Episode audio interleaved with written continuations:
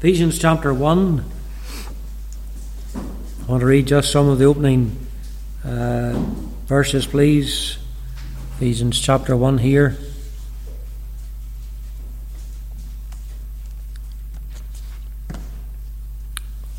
Paul, an apostle of Jesus Christ by the will of God, to the saints which are at Ephesus and to the faithful in Christ Jesus Grace be to you and peace from God our Father and from the Lord Jesus Christ.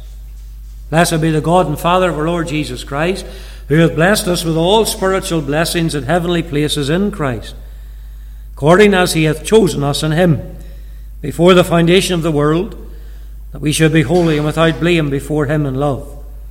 Having predestinated us unto the adoption of children by Jesus Christ to himself, according to the good pleasure of his will to the praise of the glory of his grace, wherein he hath made us accepted in the beloved, in whom we have redemption through his blood, the forgiveness of sins, according to the riches of his grace, wherein he hath abounded toward us in all wisdom and prudence, having made known unto us the mystery of his will, according to his good pleasure which he hath purposed in himself, that in the dispensation of the fullness of times he might gather together in one all things in Christ, both which are in heaven and which are on earth, even in him, in whom also we have obtained an inheritance, being predestinated according to the purpose of him who worketh all things after the counsel of his own will, that we should be to the praise of his glory, who first trusted in Christ, in whom ye also trusted, after that ye heard the word of truth, the gospel of your salvation, in whom also after that ye believed, Ye were sealed with that Holy Spirit of promise, which is the earnest of our inheritance unto the redemption of the purchased possession unto the praise of his glory. Amen. Just ending at the end there of verse 14, we know the Lord himself will add his own divine blessing upon it. no doubt, if I would speak tonight just about God's grace, then it's something that you have heard me and other ministers speak about. It has been broken down by others. If you take the first letter or the letter the, uh, in that word, God's riches at Christ's expense. Maybe you've heard that uh, before. what effectively it means is that God does not owe us anything, but He shows amazing favour toward many who are unworthy many who are undeserving. And men and women, that's grace. That's grace. Most are familiar with Ephesians 2. Some of you, I'm sure, if I went round the room tonight, could memorize or say off by heart verses 8 and 9. For by grace are you saved. But understand that chapter 1 is also about God's grace. The meaning of grace is already defined for us in chapter 1 before we even get to chapter 2. Because chapter 1, from the start to the finish, is all about God's sovereign grace. Both chapters contain the word grace three times over. Chapter 1 looks at, at it from God's point of view, showing that we are saved because of what God has willed. Chapter 2 is from our perspective showing how these decrees of God impact the individual believer. That's essentially the difference between the two chapters, although they both speak about God's grace. The important thing to note is that Paul begins with God. And in doing so, he highlights the role of each person in the Godhead in the work of our salvation. I just want to leave that little thought with you, uh, even uh, tonight. I want you to notice, first of all, as in the order of the Trinity, God the Father. God the Father is to do with the point of election in our salvation. You look at the words of verse 4 to 6 as we've read tonight. According as he hath chosen us, and you can go back because Paul's writing about blessed be the God and Father. So God the Father is in focus as he hath chosen us in him before the foundation of the world, that we should be holy and without blame before him in love, having predestinated us unto the adoption of children by Jesus Christ to himself according to the good pleasure of his will, to the praise of the glory of his grace, wherein he hath made us accepted in the beloved. And what we have just read there, men and women, is possibly the strongest expression of sovereign grace that is to be found in all the Scriptures. For they teach that the blessings of our salvation come to some people because God has determined from before He created this world, He's determined that. And He determined to give those blessings to that people, and for that reason only. What's the reason? It's according to His good pleasure. It's according to the pleasure of His will. It's according to grace. Now, we have to admit that many people do not like this truth, and many think it is unjust or unfair. Some even will deny it outrightly. Some will try and say that the choice of God was based on some on his foreknowledge. As if to say that before God spake this world into being and created it, He looked down through the corridors of time and He said, Well, there's a good man, there's a good woman, there's a good young person, I'll choose them. That's foreknowledge. But you have to disagree with that thought because what good is in any one of us? You see, Romans 3 reminds us there is none that doeth right. There's none good, no, not one.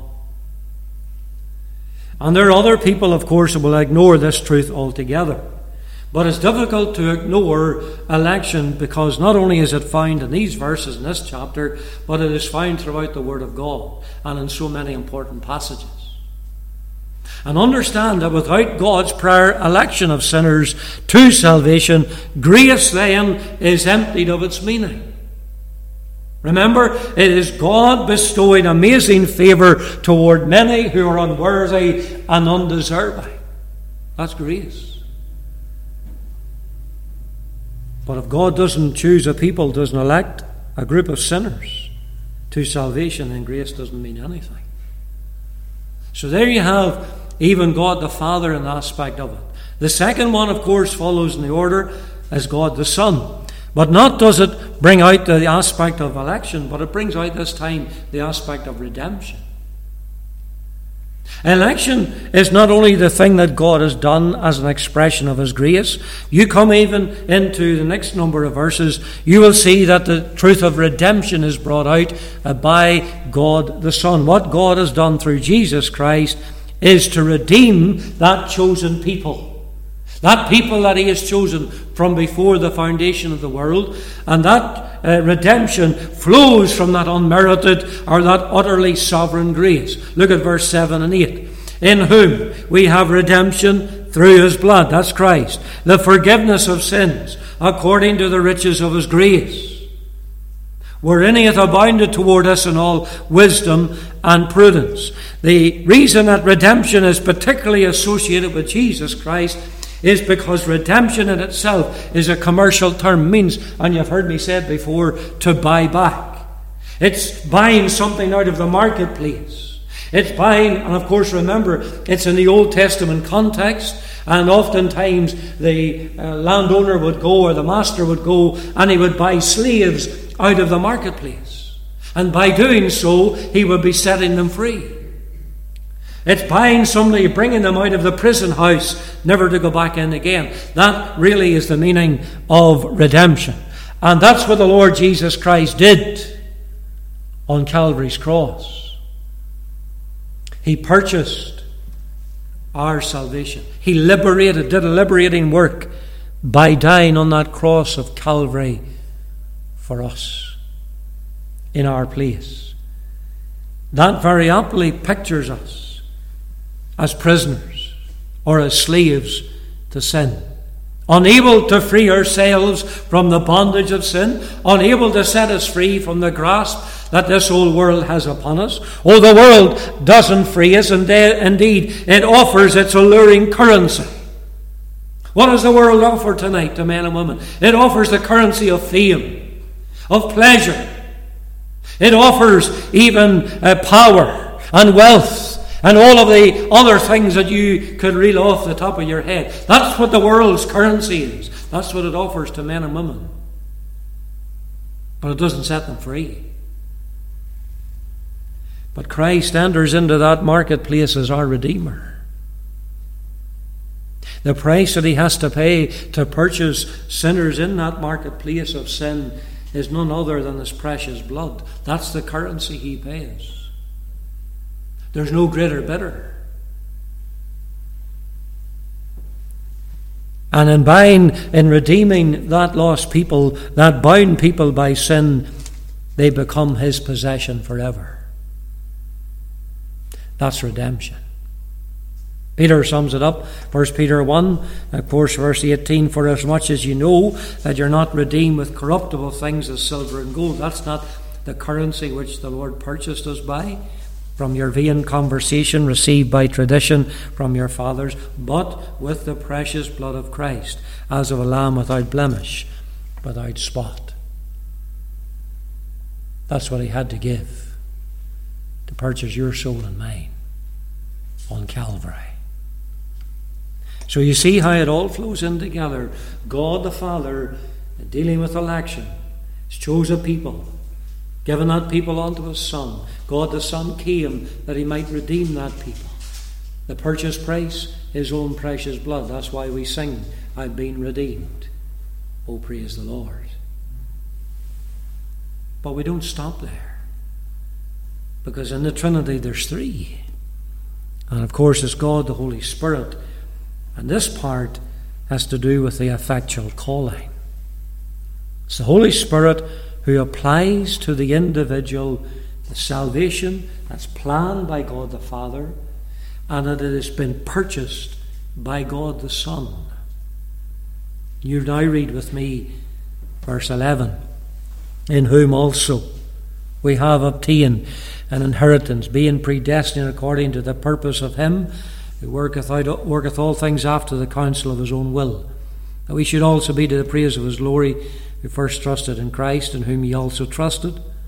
After that ye heard the word of truth, the gospel of your salvation, in whom also, after that ye believed, ye were sealed with that Holy Spirit of promise, which is the earnest of our inheritance, until the redemption of the purchased possession unto the praise of his glory.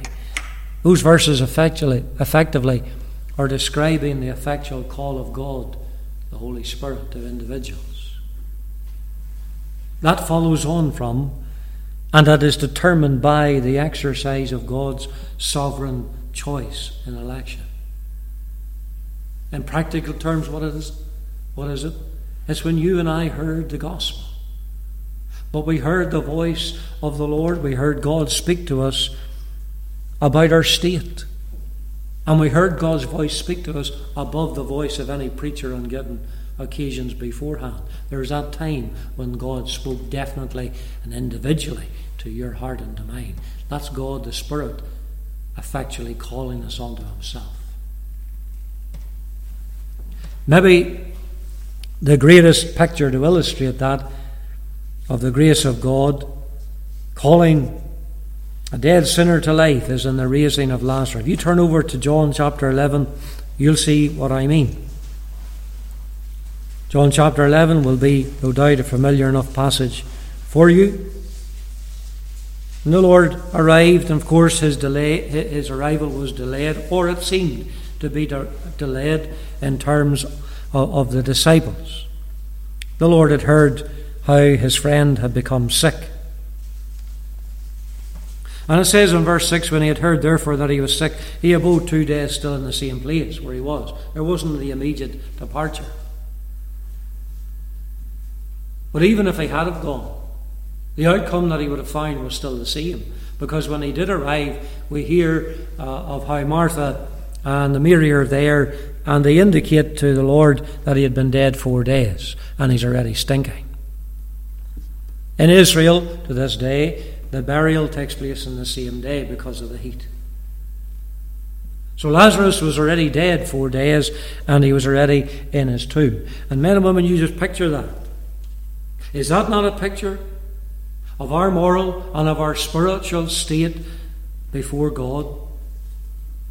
There's a picture of the sinner. One who's spiritually dead, one who's stinking.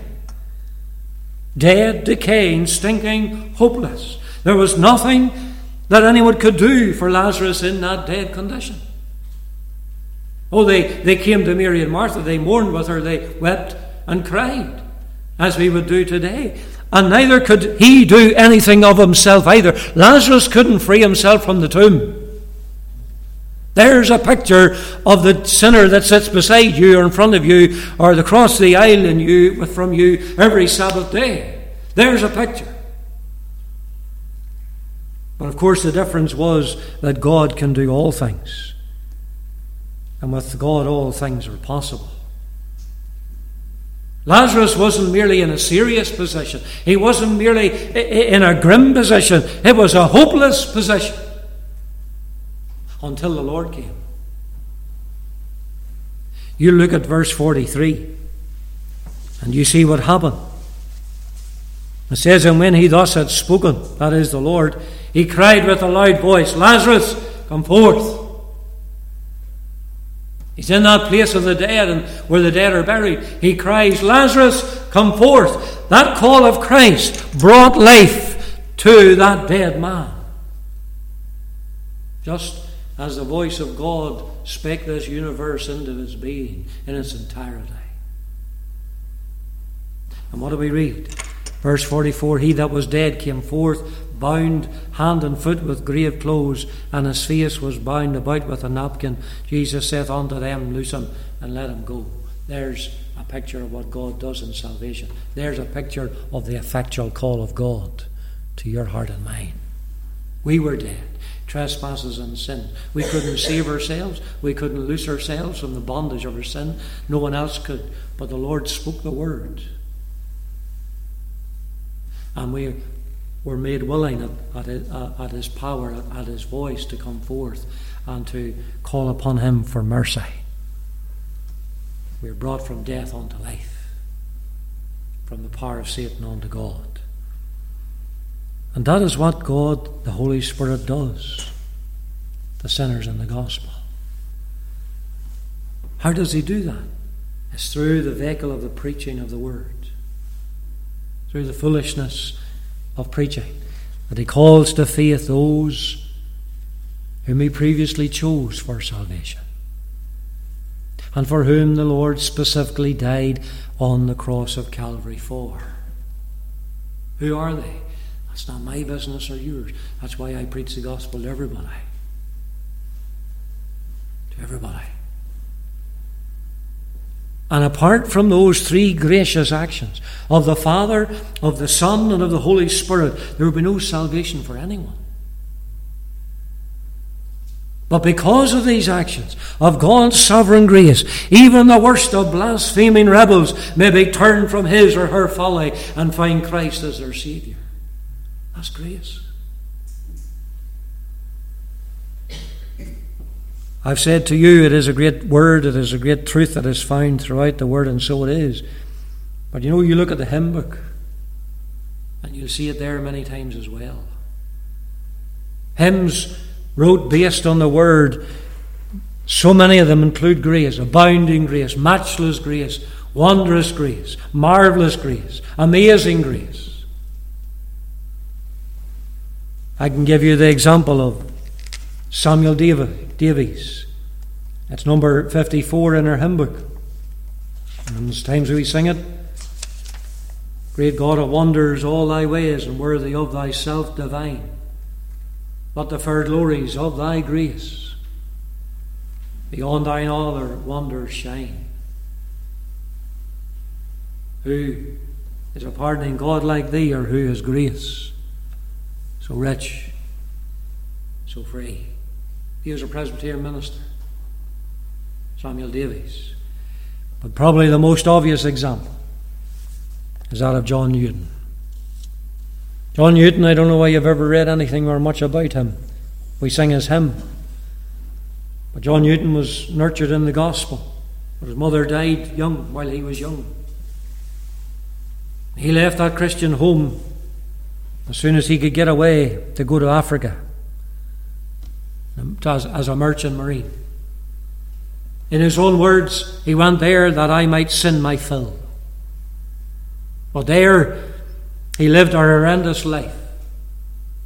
He was befriended by a Portuguese uh, sailor man, slave trader really, and took him in under his wing.